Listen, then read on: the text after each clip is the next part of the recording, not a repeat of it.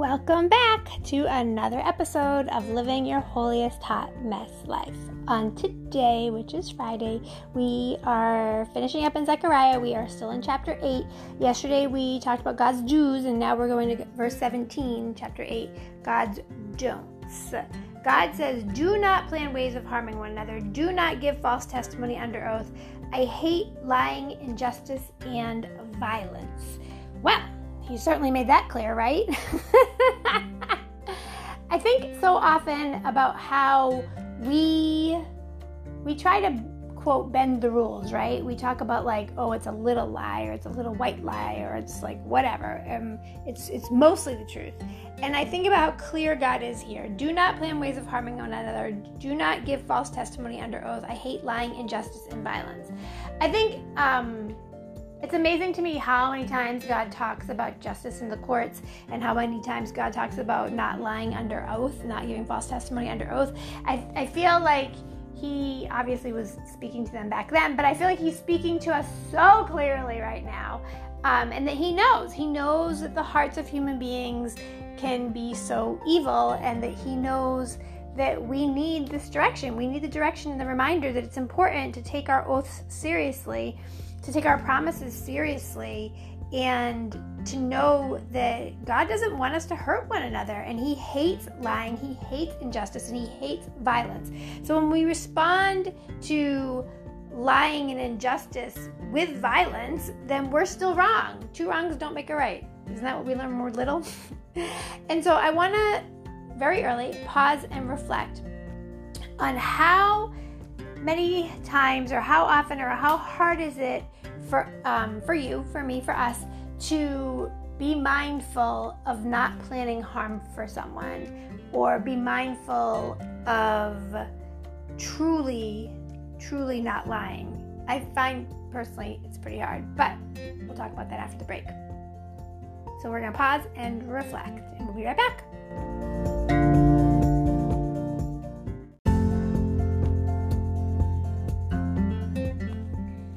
I think about how hard it can be to not lie, I think about I've worked really hard in my life because before I was a Christian, I was really good at lying. I've worked really hard in my life not to lie to create advantage for myself, but where I struggle, where I'm still working hard, is um, not to lie to spare someone's feelings. I'm working on figuring out the balance for that. God hates lying, so I don't want to lie and hurt someone's feelings. But I also, I mean, I don't want to tell the truth sometimes and hurt someone's feelings, but I also don't want to lie because I know God hates lying. And so I think about how that can be such a challenge and how we have to be really prayerful about the situations we get ourselves in that even present those types of situations. And so I think about um, in this context, God is clearly specifically talking about things. Um, in a harmful way to one another. When he says, Do not plan ways of harming one another, do not give false testimony under oath, I hate lying, injustice, and violence. In this sense, he's talking about lying to hurt someone because that happens too, right? People lie. People say that something happened or someone did something when they didn't because they, they want to create harm for someone. That happens, unfortunately, all the time.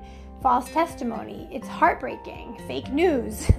so much happens that gets stirred up into violence and we need to be mindful that these are things god hates and that's a really strong word right hate um, but god feels very strongly about these things and therefore so should we so as we look at god's commands and as we are reminded towards the beginning of the week about jesus and who he is and all he represents and as we think about what rewards there are for wise leaders, we need to continue to root and ground ourselves in God's holy word, to look at his do's, to look at his don'ts, to look at his commands, to look at what does he consider wise leaders to be and how are they rewarded? Why is it worth it to be a wise leader? Why do we strive to be better, to do better, to model ourselves after Jesus? We don't need to work for our salvation. We're already saved. We're already forgiven for our sins by the blood of Jesus.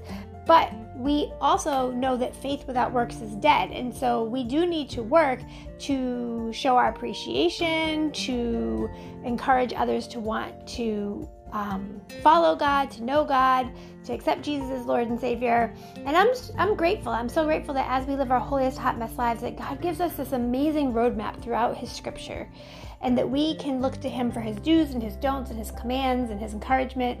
And so I pray that this week has been a blessing. That this podcast has been a blessing today for you. I pray that you will continue to strive to live a life that's pleasing to God. Let's pray. Hallelujah, Lord God. Hallelujah, Jesus. Thank you, Father God. Lord, we thank you and praise you for who you are, for your goodness, your grace, and your mercy.